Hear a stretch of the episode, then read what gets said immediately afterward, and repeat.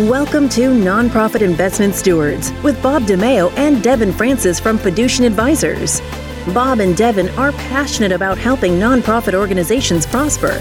Whether you oversee endowment, foundation, or retirement plan investments, this podcast exists to help stewards improve performance, reduce costs, and discover strategies that enable your charitable organization to prosper and advance its mission. Now, on to the show. Hello, and welcome back to the Nonprofit Investment Stewards Podcast. I'm Bob DiMeo. Great as always to be joined by co host Devin Francis. As we begin this episode, the stock market, as measured by the S&P 500, it sits near all-time highs, and we already experienced more than 50 new highs in 2021 alone. So if you're overseeing an endowment or a foundation portfolio, you've got a pretty good looking rear view mirror right now with respect to performance. But Devin and I, and frankly, many of our colleagues at Fiducient, we sense a growing concern from the investment committees we work with. And what's that concern? It's a concern for what returns might look like on a go forward basis. So, some investors, they're attempting to navigate the challenge by investing in alternative investments like private equity. And PE is a staple in portfolios for many nonprofits, but it's still only in the consideration stage for others. In today's episode, we're not only tackling the basics of private equity, we're going to glean insights on the current state of PE, including some of the opportunities, and we are absolutely going to touch on some of the pitfalls in today's market. Devin, how's your day going, and what do you think about today's topic? Thanks, Bob. I'm doing great. And I think it's such an important topic that we're covering today. I am thrilled to have Matt Kaminsky with us. Matt directs our firm's Global Private Markets Group, and he oversees investment research and due diligence efforts on the private side.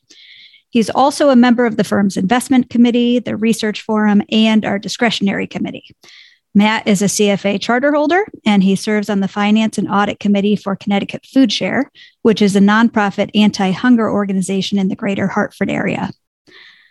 I've been working alongside Matt in our Connecticut office for the past 12 years, and I will let you know that he is one of my favorite people at the firm. He is the perfect combination of incredibly smart while also being very down to earth and approachable. He's also a great dad. He's got two young kids who keep him very busy. So we are so happy that he has carved some time out of his busy schedule to chat with us today. So, Matt, welcome to the show. Thank you, Devin and Bob, for having me. And Devin, thanks for such a uh, a kind introduction. I've appreciated all the time I've got to spend working alongside of you as well. Matt, we're thrilled to have you join us. And really, the second time you and I are together today, we're working with another large client earlier today, and appreciated your input there too. But why don't we start with with your story, Matt? Tell us a little bit about how you ended up pursuing investments as a career, and and perhaps more specifically, how you became so passionate about private investments. Sure, uh, no problem, Bob. So I actually grew up as one of those sort of kids who was really into numbers. I loved math and I loved anything that that had to do with numbers. Um, and I wanted to pursue that actually as I went into college and was thinking about going into being a math major, but actually had the uh, foresight to think about what I would actually do in a career with math. And through some conversations with some some family members, actually opted for a, a degree in finance. So tried to take that those interests in math and put them towards something useful in the finance space. I've been with the firm for 12 years and I've conducted due diligence on uh, essentially every type of strategy that our clients will come into contact with uh, before settling on private equity over the last few years. And I think what I like about the private markets is it's pretty intuitive to see that path towards value creation uh, with the general partners that we invest in and in turn creating performance for our client portfolios. So whether that's helping a venture capitalist who's funding an entrepreneur's next big idea or investing in a buyout shop that's buying a successful small business and professionalizing it for its next stage of growth it really makes sense, made sense to me how those uh, investors were looking to drive returns within their portfolios. On the other hand, in the public markets, we've seen managers do their work, take a position, but you're just alongside or along for the ride. While in pub, pub, private markets, excuse me, uh, the general partners really have an ability to control their own destiny, and that that really uh, resonated with me. So, Matt, before we get into kind of the granular details of the private equity landscape, let's just level set. Can you share with listeners what we mean when we say alternative investments, broadly speaking? And then specifically, what do we mean by the term private equity? Sure, Devin. So I would define alternative investments as really any investments outside of the market exposures that we gain through traditional stocks, bonds, and cash. So those are typically the building blocks we see in client portfolios, really of all types. But outside of that space, we think of hedge funds, we think of real assets, and then we think of private assets as really what we would define to be alternative investments. Uh, private assets, as I mentioned, would include private credit, potentially potentially private real estate, and obviously private equity, which is what we're going to speak about today. So, within the private equity space, what are some of the different types of strategies and maybe some of the characteristics of each type of strategy? Absolutely. Uh, and it's a great question because private equity is such a big umbrella. We generally define the strategies by company stage. And I would say for this conversation, it makes sense to really hit on two main areas. First, I'd start with venture capital. So, this involves generally smaller investments in what we call seed stage companies. So this is typically uh, a general partner will be out backing an entrepreneur or an idea. Uh, it's often before a product has even been established or definitely before revenue is being generated. So these are minority non-control investments in these really early, early formative stage companies. The investments from the venture capitalists are to you know, help the businesses scale, help the entrepreneurs further build out their ideas, it can often involve multiple rounds of capital as those businesses start to uh, to get off the ground. Venture capital is generally thought of as higher risk but higher reward portion of the private markets. We often see companies in this space fail. A lot of times, uh, even great entrepreneurs have ideas that don't get off the ground. But this is really the space where you see funding for some of the most widely known tech companies that we see in the headlines today. Some household names that come to mind for me in the venture capital space would be groups like Sequoia, Accel Partners, Andreessen Horowitz. Many of those names have been behind many of the most successful technology IPOs of the past decade, and they're they're most widely known names in the venture venture space. On the other end of the spectrum, I would say is the buyout space. This is uh, when general partners buy majority stakes, so control positions in mature businesses, with the goal of executing some type of operational improvements to add value to those businesses before ultimately looking to sell them.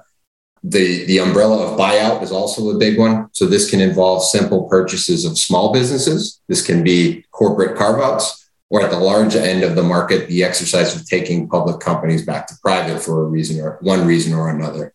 The risk and reward in this space is different, and I would say overall lower, just given the maturity of the businesses that are often involved.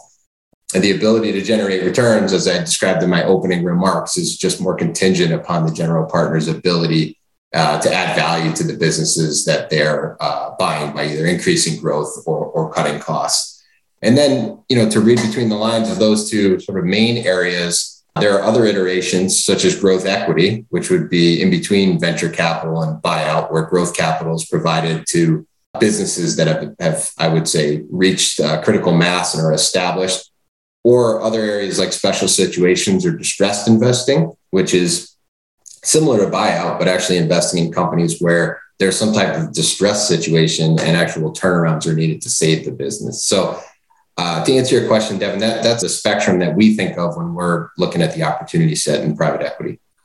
Thanks, Matt. It's it's funny when we begin a relationship with a new client. I'll if if I'm working with that client, I'll often say, "Listen, if your charitable organization, if you could achieve your goals, your organizational goals, advance your mission, by investing in US Treasury bills, you should.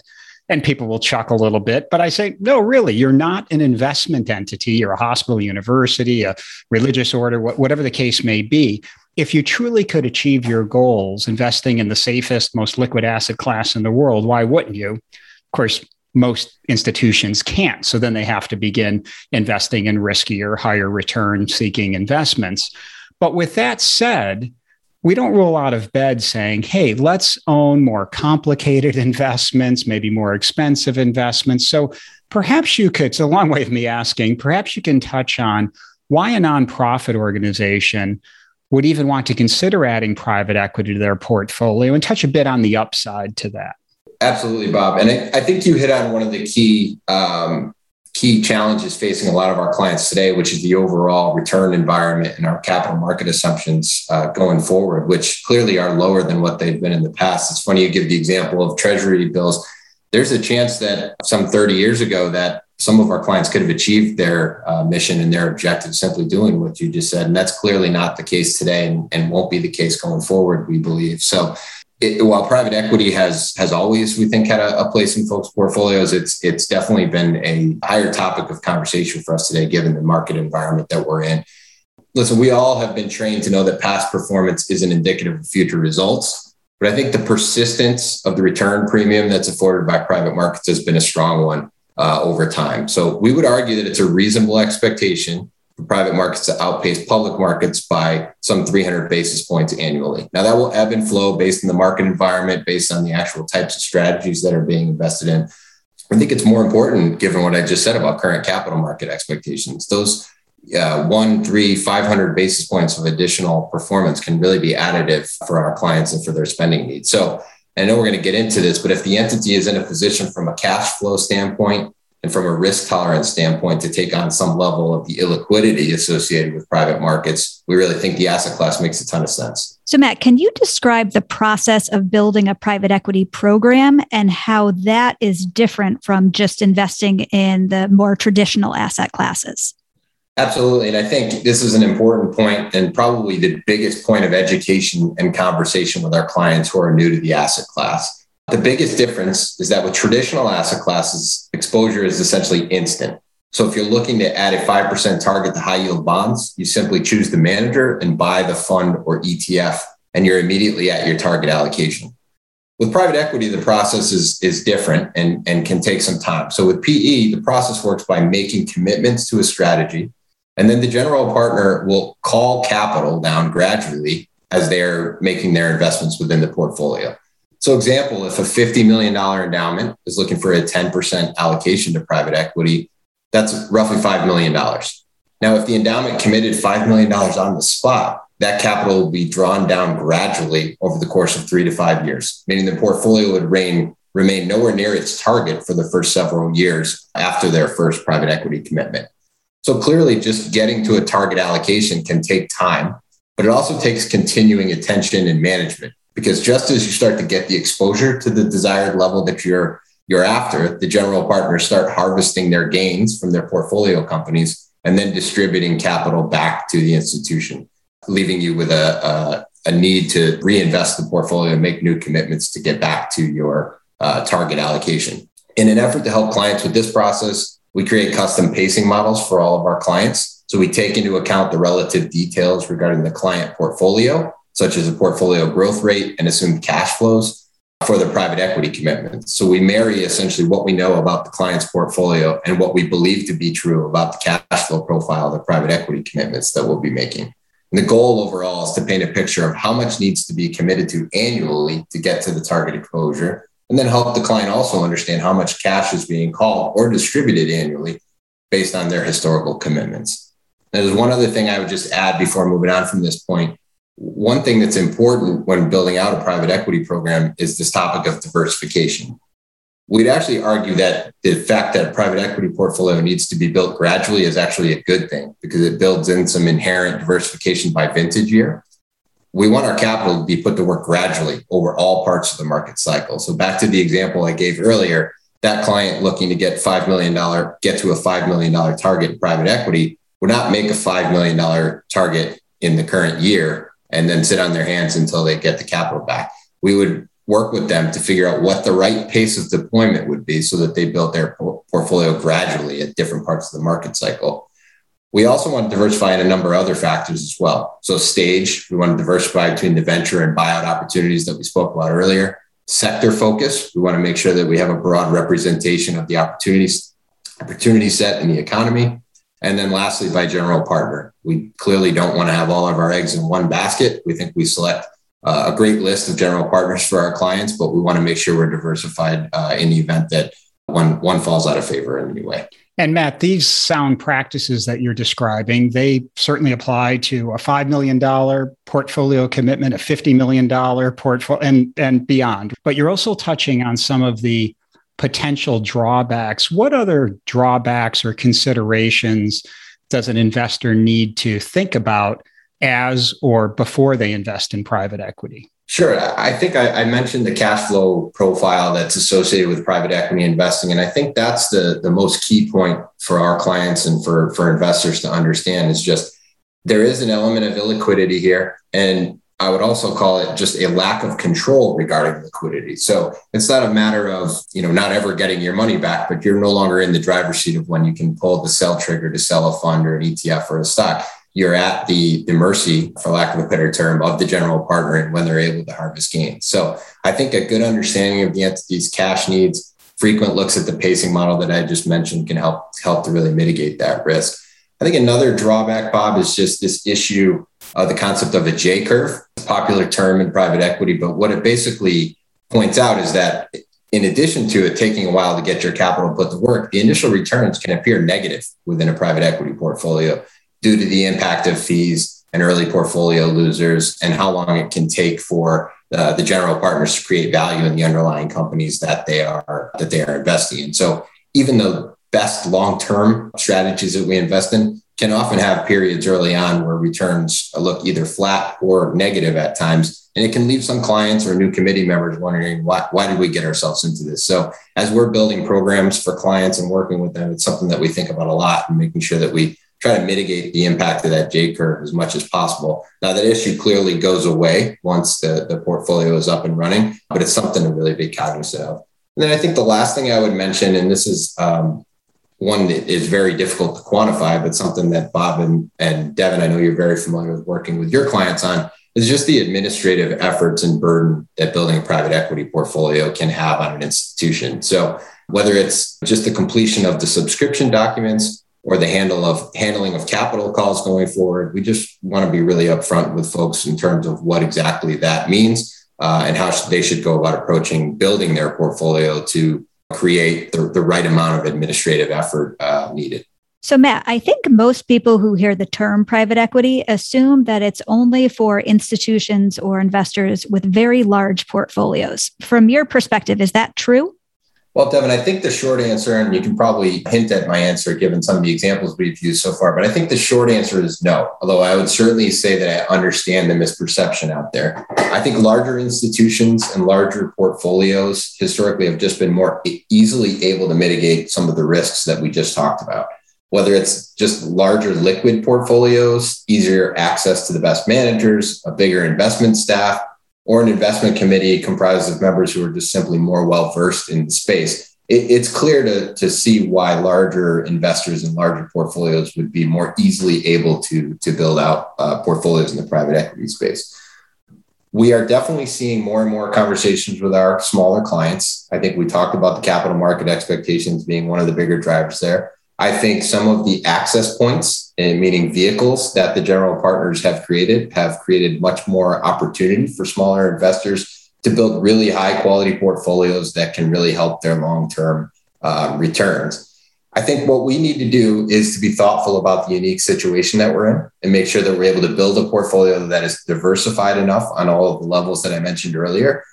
This could be done through a variety of approaches that could be sort of a core and satellite type portfolio construction, or it can even be a fund of funds, which, when constructed thoughtfully and with close attention paid to fees, can be a simple solution for smaller clients to gain access. So I would just say, you know, we're trying, we acknowledge that there is an illiquidity premium, there is a, a persistent level of outperformance from private markets.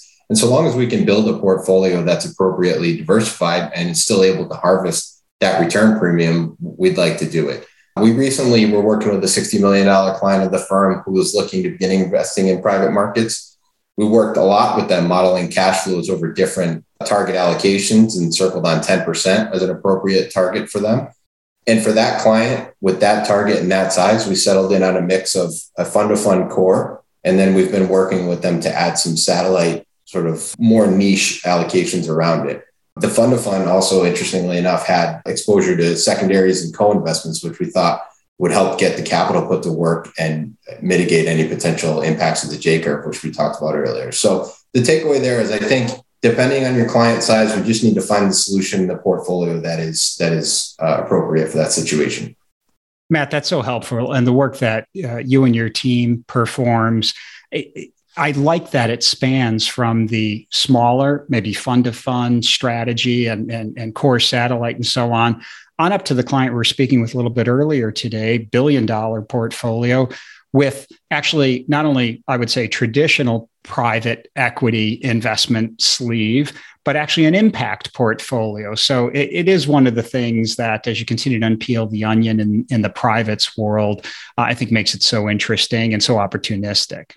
So, Matt, maybe you could talk a little bit about the state of private equity today and, and the activity level. I opened by talking about uh, really the level and how well the S&P 500 and other investments have done year to date. And you can or cannot comment up to you on how PE has done, but more specifically, the activity level this year, the dollars being raised and such compared to previous years. Well, clearly, with all the positive attributes that I've described regarding par- private markets thus far, combined with sort of the low interest rates and potentially muted public equity returns, we've seen a ton of demand in private markets, and we've seen, therefore, a, a ton of capital raised across private markets. Clearly, private equity, we wouldn't make the case is fully disconnected from the relatively high valuations that we're seeing across other capital markets. But we'd argue that if you buy into the idea that you can't time traditional markets, you definitely can't time private markets. So we're still advising clients to maintain their PE programs and construct portfolios with what we think are the highest quality GPs out there. One thing I would point out, Bob, to your the point of your question on regarding the capital raised. One thing that we saw over the first half of the year was a continuation in sort of the concentration at the top. So the largest nine funds in the market raised over half of the capital raised in private markets through the first half of the year.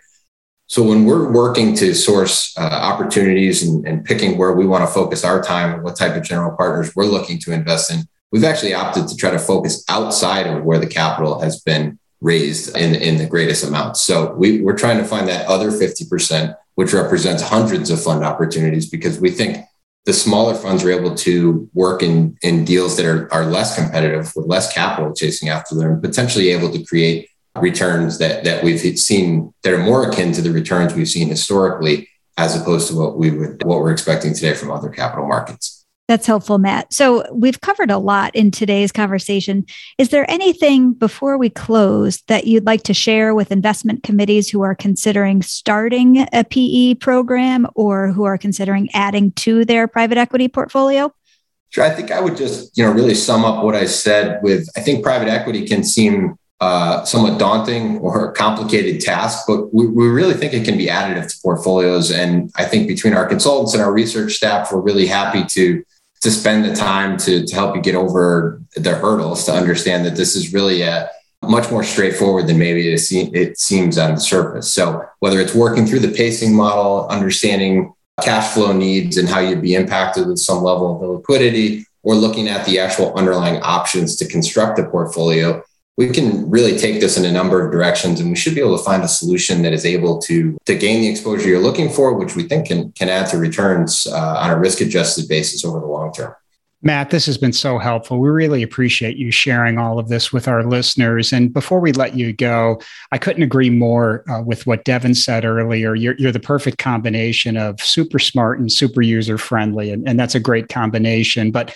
let, let's just get an idea of what Matt Kaminsky, the person, is about. And perhaps you can share with us what you enjoy doing outside of work and outside of your volunteer efforts. Sure. Uh, happy to do that. Um, I guess personally, I, you know, I really enjoy to fish. I also enjoy going for long bike rides. I'm, a, I'm an avid sort of road bike uh, cyclist. But at the top of the list for sure, Devin mentioned my two little ones. So I have a, a seven and a nine year old, uh, Owen and Claire. And I, I actually, um, I spend quite a bit of time with them and, and coaching their respective baseball, softball, and soccer teams. And that's probably uh, the activity that I, I find the most joy in right now is just seeing them out there uh, learning those sports and working with their teammates. So that's great. Thank you so much for joining us today, Matt. You have provided such wonderful insight and I think really have provided an accessible framework for private equity where maybe folks that weren't familiar with the that part of the market when they began listening to this podcast might feel a little less daunted right now. So that's we, we really appreciate your time. If folks want to learn more or maybe access resources how might they go about doing that? Can they reach out to you? Was there a website you would point them to we're, we're always comfortable to to have conversations. We really love the markets, and, and as I said, we'd love to see more of our clients participating in them. So I'd say feel free to reach out to to us. We also twice a year produce papers just with with updates on private markets, and those are located on our website. Well, thank you again. We really appreciate you taking time out of your very busy day. So thanks so much for joining us. Great. Thank you. Matt, thanks so much. And thanks so much to our listeners. Matt provided great insights. And I'll just touch on the resource that Matt mentioned, the private markets team. They just issued this twice a year timely update that touches on growth in PE this year, as well as a lot more. So we'll be sure to include that link in our show notes. And you can also find it at fiducientadvisors.com. So, to all you good stewards, thanks for investing time to help your nonprofits prosper. We'll connect with you soon on the next episode. Thank you for listening to the Nonprofit Investment Stewards Podcast. Click the subscribe button below to be notified of new episodes and visit fiducientadvisors.com for more information. The information covered and posted represents the views and opinions of the guest and does not necessarily represent the views or opinions of Fiducient Advisors. Content is made available for informational and educational purposes only and does not represent a specific recommendation Always seek the advice of qualified professionals familiar with your unique circumstances.